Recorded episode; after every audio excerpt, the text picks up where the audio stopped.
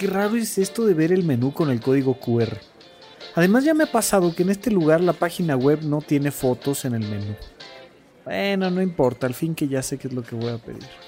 Oh, la verdad es que sí fue una semana horrible. Me merezco algo sabroso. A ver, vamos a ver. Mm, sí, esto... Mm, dos de estas. Ajá, y... Híjole. Yo creo que sí voy a pedir el grande. Está bien, al fin que voy a ver una película. Y ahorita lo pido para llevarme a la casa. Esto va a estar muy bueno. Bienvenido, ¿le tomo su orden? Ah, ok, sí, ya, ya sé que te voy a ordenar. Te voy a encargar tres quesadillitas, por favor. Una de tinga, una de huitlacoche con queso y una de puro queso. Luego me vas a traer un pozolito, también el grande, porfa. Y este, yo creo que te voy a encargar unos chilaquiles verdes. Ah, me traes, por favor. Híjole, te iba a pedir un refresco, pero no. Yo creo que, ¿sabes qué? Una cervecita, pero clara, para que no me caiga pesado. De postre, tráeme uno de estos panquecitos de lote y el brownie de chocolate. Porfa, sí, te lo encargo. Gracias. Supracortical. Supracortical. Supracortical. Con el médico psiquiatra Rafael López. Síguelo en todas las redes como arroba Rafa Rufus.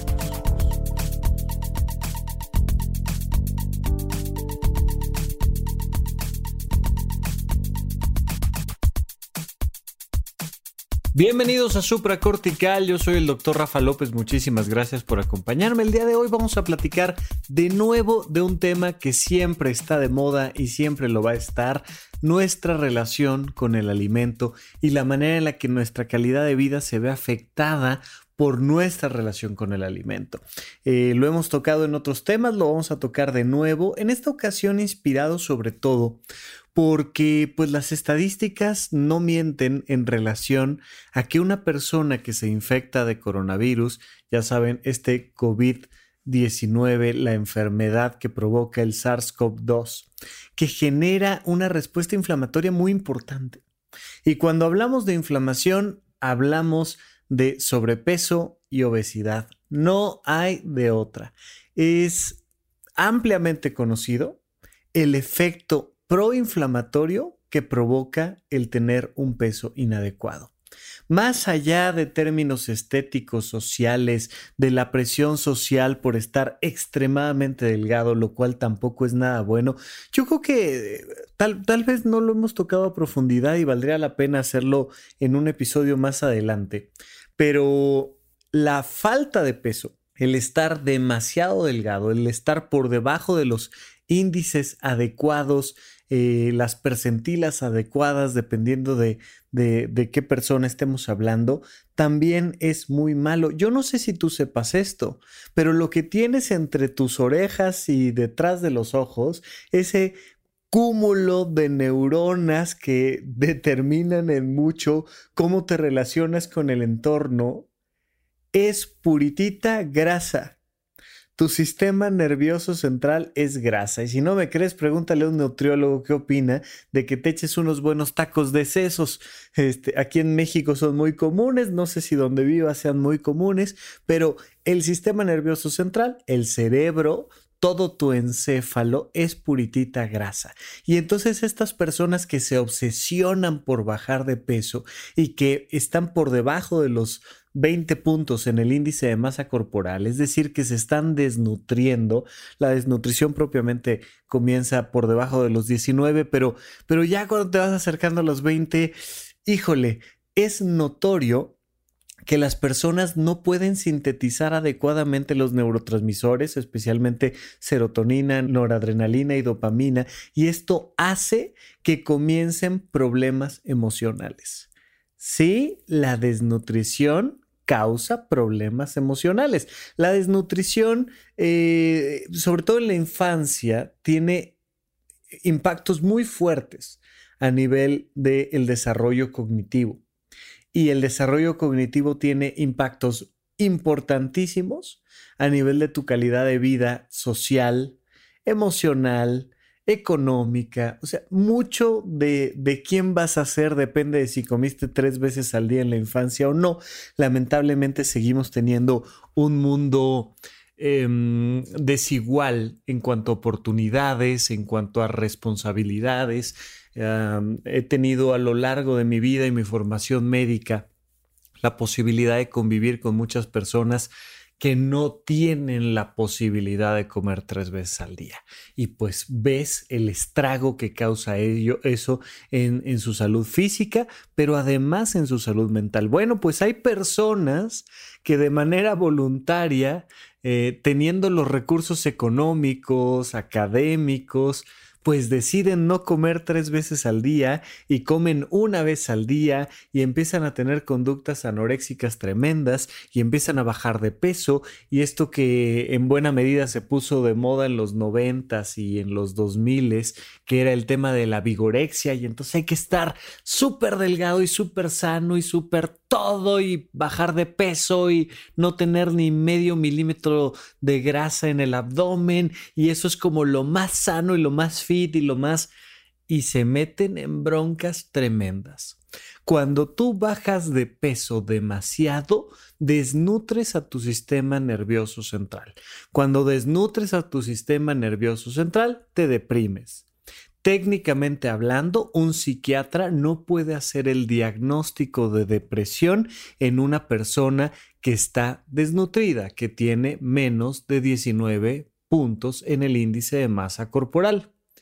Entonces, eso significa que considera el psiquiatra que todo el cuadro depresivo, la falta de ánimo, la falta de autoestima, lo que tú quieras, viene más de la desnutrición que de un proceso psicológico o psiquiátrico. Pero, insisto, ya platicaremos más a fondo de esa parte de la malnutrición. Pero en esta ocasión quiero platicar de la otra parte, la parte de la obesidad, de el sobrepeso. Más allá de los estándares sociales, es bueno para tu salud tener un índice de masa corporal que va entre 20 y 24. Idealmente te diría yo entre 22 y 23. Es un buen lugar para mantenerte.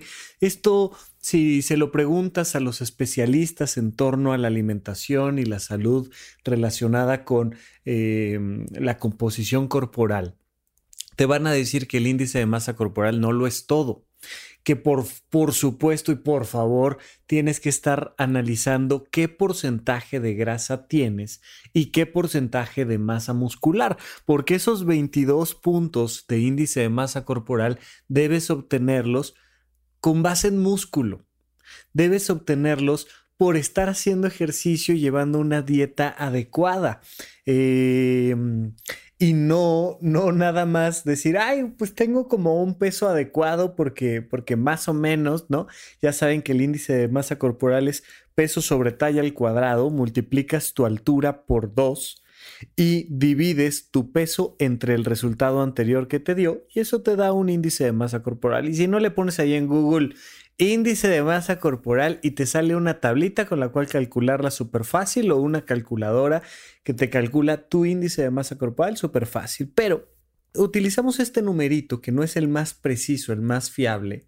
Eh, es mucho mejor que vayas con un profesional y conozcas qué porcentaje de masa muscular tienes, de masa grasa, de masa ósea, de agua. Es mucho mejor a que utilices solo este número, pero es bastante bueno. Si tú haces este pequeño cálculo matemático y estás por encima de estos 24 puntos, especialmente si ya llegaste a los 25 puntos del índice de masa corporal, tienes sobrepeso. Y si tienes sobrepeso, la cantidad de reacciones proinflamatorias que estás teniendo se empieza a disparar. La grasa en exceso empieza a generarle estrés al cuerpo. Y empiezas a liberar una serie de citocinas y un montón de moléculas que ya sabes que no me clavo aquí en esos detalles porque para eso está Mandarax y para eso está Google, pero la cantidad excesiva de grasa y excesiva es por arriba de 24 en tu índice de masa corporal, empieza a lastimarte. Te hace daño de muchas maneras, te hace daño a nivel físico tener un peso por encima de lo que tu estructura está construida para soportar, te pone en una situación de riesgo. Yo no sé si conoces el caso de la Plaza Arts del Pedregal, aquí en la Ciudad de México, que se cayó. Había un área donde el peso, eh, una, una plaza comercial, donde un área, el peso que estaba volando fuera de la estructura, pues era demasiado. Y poco tiempo antes de que, de que abrieran la plaza al público, de hecho ya había algunas personas que podían entrar y salir para diferentes cosas, pero antes de que se abriera por completo, pues de momento, un día de la nada se cayó ese pedazo de la plaza. ¿Por qué? Porque la estructura no estaba diseñada para soportar esta parte del peso. Había, había un, un área volada que estaba por encima, que estaba lejos de las estructuras principales y pues se cayó. ¿Qué pasó? Pues que la rediseñaron y redistribuyeron los pesos para que esto no volviera a suceder, ¿no? Al menos no en esa área. ¿Qué pasa con nuestro cuerpo? ¿Has visto alguna vez una radiografía de una persona con sobrepeso, con obesidad? Es evidente que la estructura no está estable. ¿Tú vivirías adentro de un edificio donde las cargas y las estructuras no están bien puestas? Si tuvieras que comprarte un departamento, dirías, ah, mira, este que tiene varillas muy delgaditas y que tiene un montón de balcones súper pesados, yo creo que aquí me voy a comprar un departamento. Bueno, pues hay muchas personas que viven en un edificio así, donde su cuerpo tiene huesitos delgaditos porque no hacen ejercicio, músculos delgaditos que son las varillas adentro que le dan toda la estructura a nuestro sistema y un montón de peso en torno a esa estructura. Te estás físicamente poniendo en riesgo si tú no estás fortaleciendo la estructura, con cualquier pequeño sismo te vas a meter en un problema importante. ¿Y qué es un sismo? Una caída que es un sismo, mm, una, situación donde tengas que ponerte en un área segura, simplemente salir corriendo porque este, hubo una explosión, este, algo sucedió, eh, hubo un accidente, yo qué sé. El simple hecho de tener que subir las escaleras puede ser una situación que te pone en riesgo. Físicamente es peligroso que vivas dentro de una estructura que no esté estable. Pero no solo físicamente es un riesgo, sino que también químicamente es un riesgo.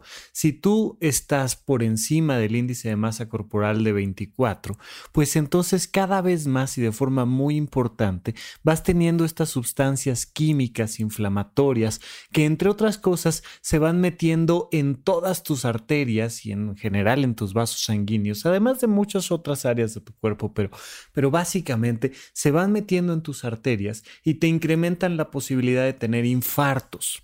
Un infarto no solo es un infarto al corazón, un infarto es un momento, una situación donde deja de llegar sangre a alguna parte de tu cuerpo y esa parte de tu cuerpo se empieza a morir. Claro que una de las posibilidades es que te dé un infarto cardíaco o un infarto cerebral, pero te puede dar un infarto en una pierna, te puede dar un infarto en cualquier lado. Entonces, este proceso hace más posible, más probable que puedas empezar a dañar tus venas y, tus arterias. También daña tus neuronas.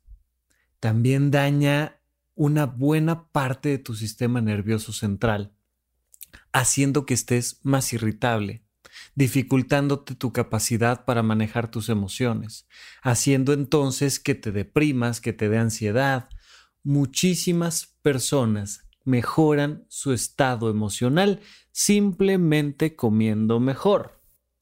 Pero aquí es donde empieza a ponerse interesante la cosa, porque no le hemos dado el peso suficiente a la relación existente entre nuestra alimentación y nuestro estado de ánimo. Hay grandes profesionales dedicados única y exclusivamente a investigar la relación entre la alimentación y la salud mental, que es mucha. Insisto, en esta época de pandemia no solo en eso queda el tema de, el riesgo a tu salud por tener sobrepeso, sino que además hemos visto estadísticamente cómo a las personas que se infectan con coronavirus, además de algo que ya sabemos que tiene que ver con la edad, y entonces las personas mayores, las personas de la tercera edad, pues están teniendo un riesgo mucho mayor de tener consecuencias letales por una infección de COVID-19, además personas jóvenes con sobrepeso. Oye, es que hay un niño super fit, este, que estaba perfecto, pues también le fue muy mal cuando se infectó de COVID. Pues, pues sí, o sea, sí. Pero la gran mayoría de los casos apuntan en buena medida a hombres con hipertensión y obesidad y por supuesto que a personas de la tercera edad. Eso lo supimos desde el momento uno en el que esto se convirtió en una pandemia. Pero pues he estado escuchando y, de ahí mi interés en platicar con ustedes de esto, cómo pues les va muy mal a las personas porque parece que este virus lo que hace pues es generar una respuesta inmune exagerada y en buena medida más que el virus en sí mismo, la respuesta que provoca en el cuerpo y la manera en la que inflama el cuerpo, pues es lo que termina dañando seriamente los órganos principales de una persona, especialmente por supuesto pulmones, la oxigenación de las personas, pero mucho tiene que ver con la cantidad de grasa corporal que tienes. Porque resulta que si tienes más grasa corporal, pues vas a hacer respuestas inflamatorias mucho mayores. Es muy importante hoy en día y en cualquier momento en el que estés escuchando este episodio, que te preguntes cómo está tu salud con respecto a tu peso. De ahí lo que pasa muy comúnmente es que la gente entonces dice, no, ya, me voy a poner a dieta ahora, voy a dejar de comer todo. Y lo primero que pensamos cuando pensamos en ponernos a dieta es que pensamos en dejar de comer. Y eso, damas y caballeros, no funciona uno no puede tener una vida sana, hablando de alimentación, dejando de comer cosas. No, no, no, no, no, no, no, no. No es el camino correcto. Lo vamos a platicar a fondo en este y en el siguiente bloque. Pero, por favor, ¿quieres tener un peso adecuado? Tiene que ser pensando en comer, no en no comer. Por ahí estaba recientemente viendo eh, un TikTok. Sí, damas y caballeros, a pesar de ya mi muy tercera edad, yo sigo viendo TikTok.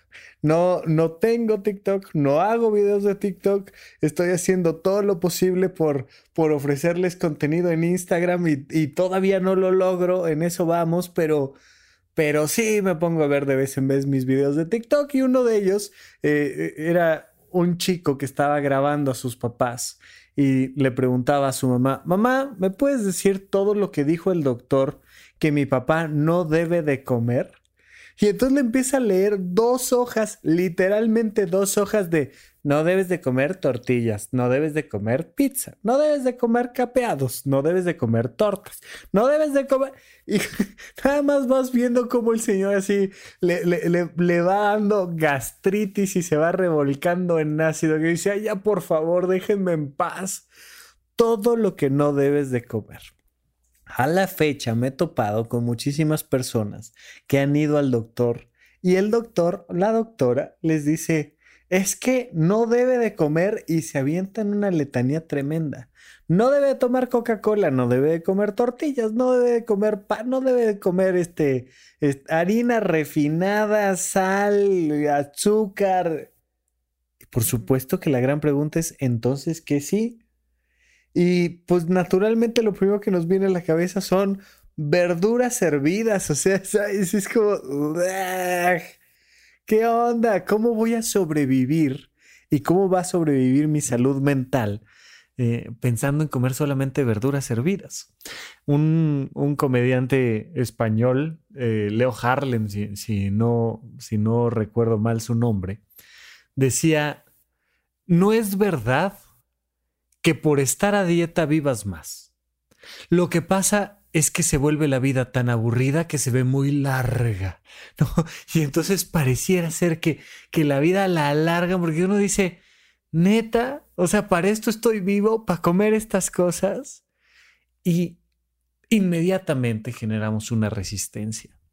Si tú generas una resistencia contra el alimento, entre comillas, sano, pues lo que vas a hacer es, uno, regresar al alimento, entre comillas, no sano. Y dos, sentirte culpable por ello. Pero tres, cada vez que piensas en regresar a la dieta, te sientes abrumado, enojado, triste, porque dices, ay, no, qué horror, no, quiero estar a dieta. Y entonces se vuelve un ciclo destructivo tremendo que no puedes frenar. No quiero comer lo que estoy comiendo. O sea, la conclusión ahí es, no quiero comer lo que estoy comiendo.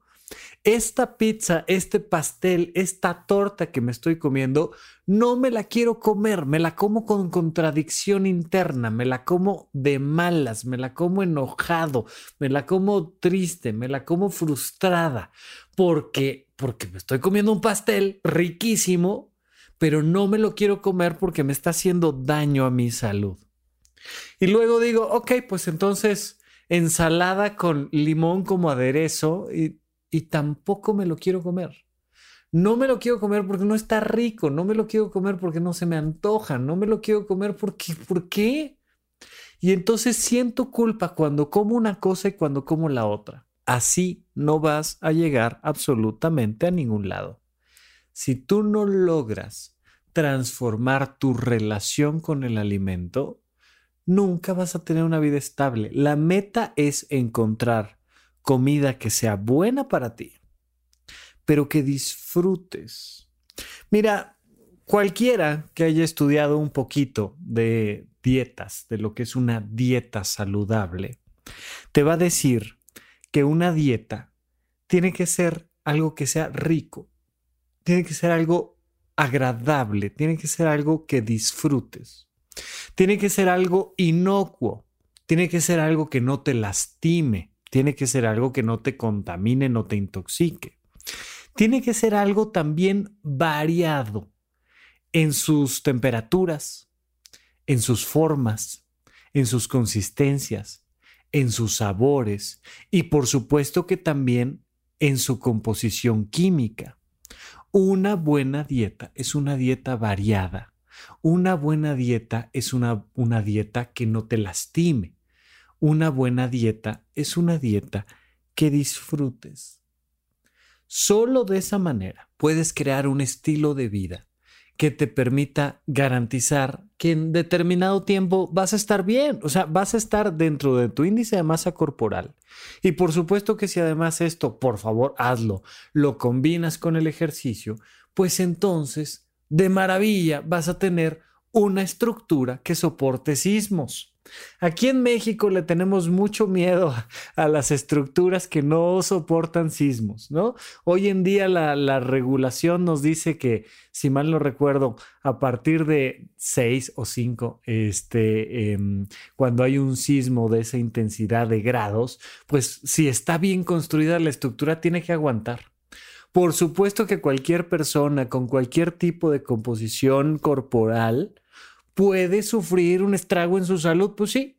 Y a lo mejor resulta que este, te fuiste a, a, la montaña y que por andar todo fit y no tener unas buenas capitas de grasa, pues resulta que no sobreviviste porque andabas ahí escalando. Pues sí, a veces es bueno este, tener un poco de sobrepeso y a veces es malo estar muy fit. Pero en general, en nuestra vida citadina, en nuestra vida cotidiana, es muy importante que sepas que tu estructura te puede salvar la vida, pero no solo te puede salvar la vida, va a determinar muchísimo la calidad de tu vida emocional. Vamos a ir a un corte y cuando regresemos vamos a platicar del comfort food, un término muy interesante, muy gracioso, pero que ahí se esconde el secreto de la calidad de tu vida. Regresamos después de un corte. ¿En dónde, cuándo y para qué escuchas supracortical? Comparte tu experiencia en redes sociales para que más personas conozcan este podcast. Sigue al Dr. Rafa López en todos lados como arroba Rafa Rufus.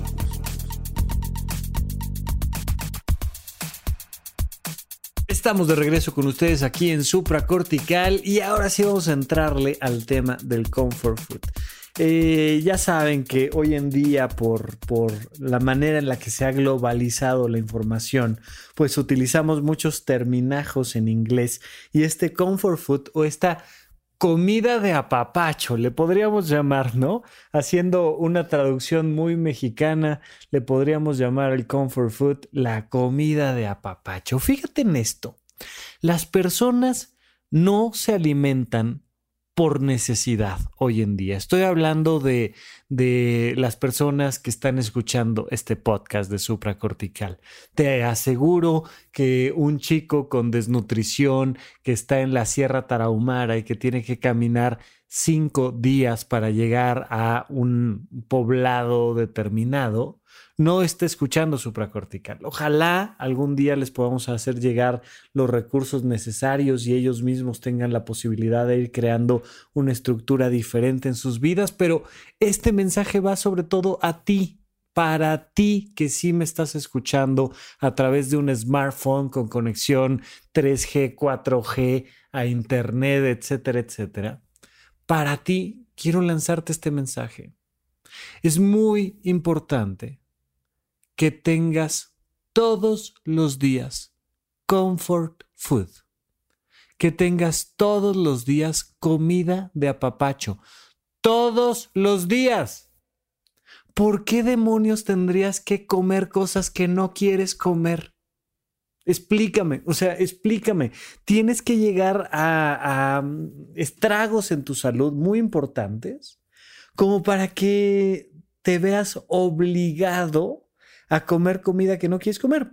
Te pongo un ejemplo muy fácil, ¿no? O sea, no, no es que sea tu culpa el llegar ahí, o al menos no siempre, pero imagínate que te da una apendicitis. ¿Por qué? Porque sí. Porque un pedacito de algo se atoró en el apéndice. ¿Qué culpa tienes en eso? Nada, puede haber sido un pedacito de una semilla de un fruto perfectamente desinfectado, sano, adecuado con tu dieta. De repente algo tapa la manera en la que funciona el sistema del apéndice y se te empieza a inflamar un pedacito de intestino, un pedacito de tripa que se llama apéndice, se empieza a inflamar y si no te lo sacan a cuchilladas y no tienes la suerte de que por algo se corrige el sistema a la brevedad, te mueres, te mueres. Entonces, pues llegas al hospital, te hacen una cirugía, te sacan el apéndice y un ratito te van a decir, señor, va a tener que usted comer cosas que no tiene muchas ganas de comer. O sea, aquí empiece con sus tecitos y luego aquí viene la muy afamada comida de hospital. Y pues sí, tienen que pasar estragos fuertes en tu vida, un accidente, una enfermedad o un sobrepeso tremendo como para que te veas obligado a comer cosas que no quieres comer. Pero no siendo así, ¿por qué demonios no estarías comiendo comfort food todos los días? ¿Por qué no estarías todos los días ingiriendo esta comida de apapacho todo el tiempo?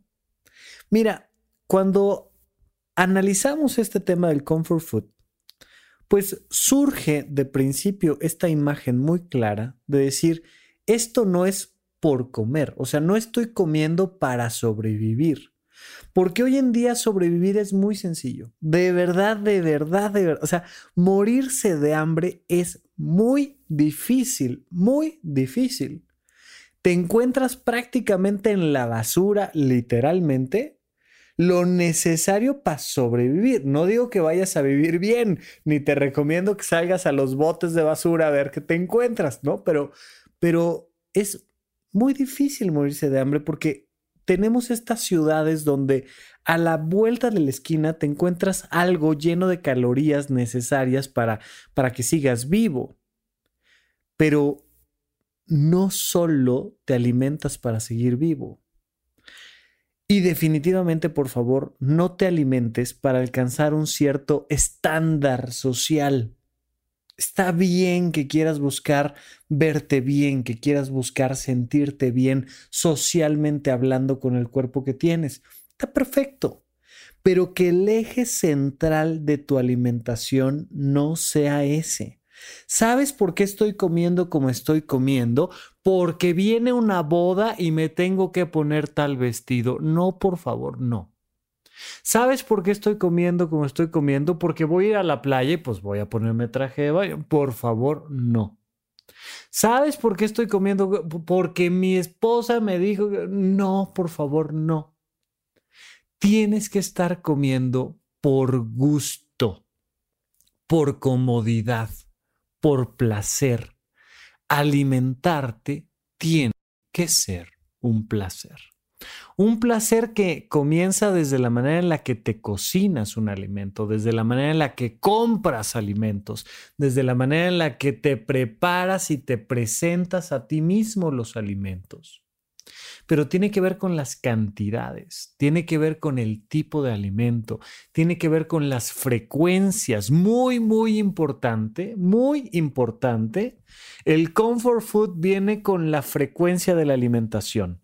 Alimentarte demasiado pronto o demasiado tarde genera un estrago en tu relación con el alimento. Y entonces estas personas que se aguantan hasta que les dé hambre, y entonces van por la vida, ya sabes, y de repente, ay, no, ¿sabes qué? Ya me urge comer. Oye, pero es que nos falta una junta de no sé qué tal. No, no, me urge. Y salen corriendo como cohetes al primer puesto de la esquina a comerse tres tacos, seis tacos, dos tortas, un algo y, comen con desesperación porque ya tienen mucha hambre, porque ya, ya sintieron esta necesidad de alimentarse y eso te lleva mucho al fast food. En vez del comfort food, el fast food. Y entonces vas por lo más rápido. Lo más rápido, en buena medida en nuestro planeta, tiene que ver con cosas muy poco saludables no es bueno alimentarse a altas velocidades. Pero está el otro extremo, las personas que están a come y come y come y come y come y come y come y come. Y entonces pues tienes por aquí una galletita y tienes por aquí un refresquito y tienes por acá unas gomitas y tienes por acá unas papitas y tienes por acá unos cacahuates y, y estás todo el día a come y come y come y come y come y come.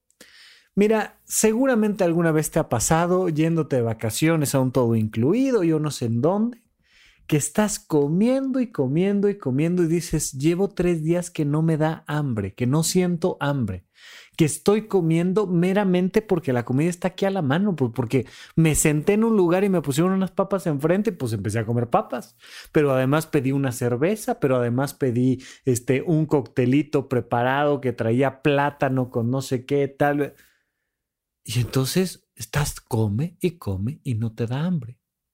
Tú no vas a poder disfrutar el alimento si pasas demasiado tiempo sin comer y te esperas a que te mueras de hambre. Y no vas a poder disfrutar el alimento si estás comiendo todo el tiempo y no, dejes, no dejas que te dé hambre. Es importante que te conozcas a ti mismo, a ti misma, y que empieces a coordinar tu vida en torno a que te dé un poquito de hambre y te alimentes. Eso es importante. Es importante que pastores este deseo, que pastores este, estas ganas de comer y entonces empieces a comer cuando es pertinente para tu cuerpo. Y es tan agradable, es tan rico, es tan placentero comer con la frecuencia adecuada. Pero no solo eso, la cantidad adecuada. Recuerda que la señal de ya comí suficiente tarda en llegar. Y entonces normalmente te comes un taco que era el último que te tenías que comer y se tarda unos 15 minutitos en llegar la señal química a tu cerebro y decir, ya, muchísimas gracias, estoy satisfecho. Y de ahí surgen estas frases de, ay, el último no me lo debí de haber comido. ¿Por qué? Porque te comiste todavía otros dos después del punto en el que ya estabas satisfecho y ah, le pegaste al sistema nervioso central tarde es importante que aprendas a medir tus cantidades. No comas tan poquito, no comas tanto que te empiece a afectar tu salud y entonces gastritis, pero reflujo, pero no, simplemente la cantidad de alimento, ya déjate tú del tipo de alimento. Pero vámonos al tema del tipo de alimento. De lo que se trata es de sí comer pero de salirte de tu zona de confort. Prueba todo el tiempo nuevos tipos de alimento para que veas cómo a qué te sabe esta verdura o esta otra, cómo a qué te sabe esta carne o esta otra, cómo a qué te saben estas semillas o estas otras. Y empieza a buscar recetas diferentes que tú consideres un poco más sanas de lo que estás buscando. Acuérdate lo que te dije. Para tener una dieta saludable, el camino es comer, no dejar de comer. Empieza a investigar un poquito sobre cocinar. ¿Qué te gusta cocinar? ¿Qué vas encontrando en, el mundo de la cocina? Te puedes meter a, a YouTube, comprar un libro de cocina, tal pero busca aquellas cosas que pudieras probar. Y entonces decir, oye, ¿qué tal si yo trato de preparar este platillo? Pues a lo mejor no me queda tan bien de principio, pero fíjate que se me antojó, lo probé en tal restaurante, estuvo rico, además me pareció sano y empieza a tratar de salirte del tipo de alimentación. Hay por ahí un chiste muy mexicano, ¿no? Donde se habla de los ojos rasgados de los japoneses y que los tienen rasgados porque dicen todo el tiempo, otra vez a los, ¿no? Ya sé que en esta época de, corrección política no es lo mejor hacer este tipo de chistes, pero lo que te quiero decir es, ¿otra vez tortillas? ¿Otra vez pizza? ¿Otra vez papas? ¿Otra vez lo mismo? ¿Qué tan variada es tu alimentación? Busca diferentes tipos de alimento y vas a ir encontrando poco a poco alimento rico que sea más sano que la comida que estás comiendo hoy en día. Oye, esos tacos que pediste en verdad son los más sanos del menú. En el mismo restaurante donde te sentaste a comer, ¿no habrá algo distinto que normalmente no comas que pudieras probar? Que, que, que les digas, oye, este, tráeme tal ensalada y luego me voy a echar mis tacos. Y, y, pero trata de ir saliéndote de tu zona de confort, pero es muy importante que empieces a encontrar un desayuno que sea placentero para ti, una comida que sea placentera para ti, una cena que sea placentera para ti. Poco a poco ve buscando nuevos tipos de alimento que tú consideres más sanos que lo que previamente estás comiendo, pero que además sea rico. Te tienes que apapachar. Los seres humanos nos alimentamos por búsqueda de un apapacho emocional. Oye, esta semana ha sido pesadísima. Entonces, ¿sabes qué? ¿Qué me voy a comer esto? Oye, este día ha sido tremendo. Oye, estoy súper contento porque logré este éxito en mi vida y me dieron un puesto nuevo y yo qué sé, y lo voy a festejar con alimento. Perfecto habrá algo rico que te puedas comer que sea más sano que lo que previamente estás comiendo? Fíjate que es muy diferente la pregunta. No es ¿qué debo de dejar de comer? Es ¿qué debo de comer que sea rico y que sea un poco más sano de lo que ya estoy comiendo? Todos los días. Tres veces al día, cinco veces al día las veces que tú consideres pertinente al día según tu filosofía, eh, las recomendaciones de un profesional, lo que tú quieras. Pero busca que sea una comida de apapacho, busca que sea una comida confortable. Lo próximo que te vayas a comer, ahorita que me estás escuchando, te lo quiero dejar de tarea. Lo próximo que te vas a comer, pregúntate, ¿es lo más rico y sano que podría estar comiendo? ¿Habría algo que pudiera probar, que me pudiera dar placer de comer y que fuera un poco más sano que lo que estoy comiendo? ¿Un poquito más sano que lo que estoy comiendo o no? Hasta esta pregunta. Porque si logras encontrar comida rica y sana que comer todos los días de tu vida, te vas a olvidar de un montón de problemas de salud. Hasta aquí nuestro episodio de hoy. Muchísimas gracias a todos por acompañarme. Hasta la próxima aquí en Supracortical. Supracortical. Supracortical. Supracortical. Con el médico psiquiatra Rafael López. Síguelo en todas las redes como arroba Rafa Rufus.